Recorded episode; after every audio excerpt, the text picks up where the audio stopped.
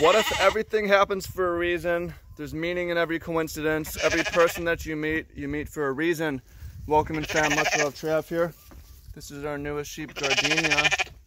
She was born 2 days ago.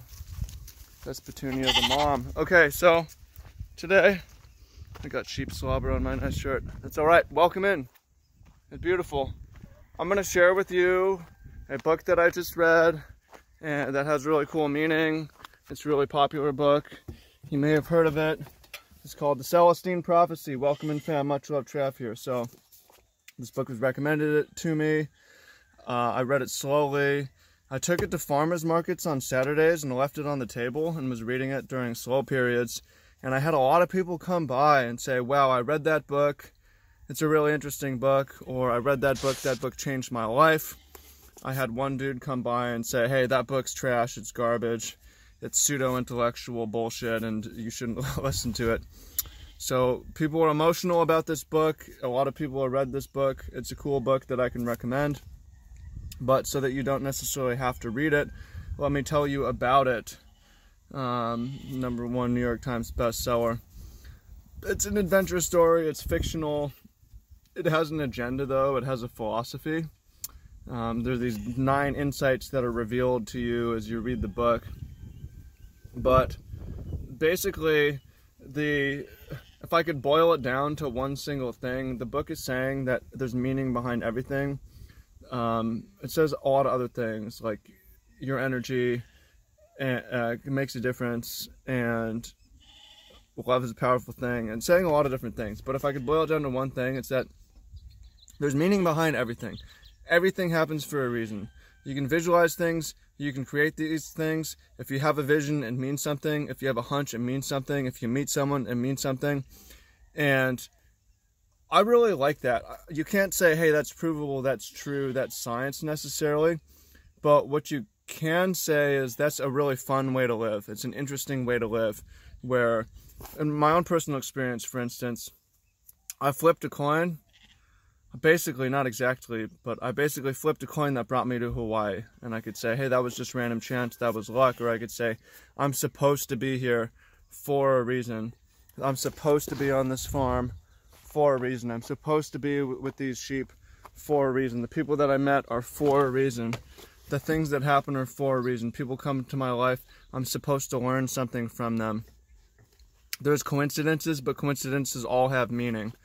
So that's a very exciting way to live, and it's a fun way to live, and I think it makes life better whether it's true or not. So one of the things that I look for from philosophy is not whether it's true or not, is whether it's practical or not. Because you can't prove things necessarily. You can't say, I can prove that there's a force that we don't know about that created gravity, that created nuclear force, which created the laws of physics. You can't say you know for sure that there's something there or there isn't something there. You can say you know for sure that you don't know, but you can say, hey, it's practical for me to believe in a God that loves me. Is it provable or true? No, but it helps me. You can say, is it practical to believe? Well, we have the placebo effect, which is powerfully demonstrated in science. It's practical.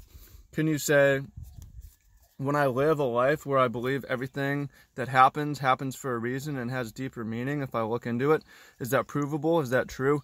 No, but it's practical. It makes for an exciting life. So it's cool, and I think you have to take something serious from this when the author in the afterword explains that I was sitting in a forest meditating when this vision of this book getting passed around the world came to me, and here I am 28 years later, and it all happened, and it all came true. It's like, this came true for this man. Maybe we should listen to him. Maybe he has something powerful to say. Now, there's more than the coincidences and the meanings. I think that's the big takeaway, though. Talks a lot about releasing interpersonal relationships, releasing drama from your life, not playing people's drama games, not competing for energy, taking... basically just being a, pooling and combining energy instead of fighting and being competitive. And yeah, striving, consciously striving for a better humanity, trying to evolve personally, self-development, and how all this can coexist with religion and with science. And it's a cool book. So I enjoyed it. I got out a lot out of it. You could get a lot out of my review, I hope, but also I think that you could get a lot from reading. If during this time you're trapped at home and you want to read a lot, then here's a book that you can put on your book list. If you want more book reviews from me, I've been reading a lot, and I'm happy to do more and to share more. For my library, comment down below if you want to. If you're going to order and read this book, comment down below too. If you read this book, you have a different take on it, please comment that as well, so that we can know. If you like the book and you want to recommend it to others and reiterate what I'm saying, comment that too. So just let me know what you think down below. I appreciate you, much love, and look forward to hearing what you have to say. Talk to you soon. Peace out. It's a cool book, and I like living life this way personally. I'm a fan of it.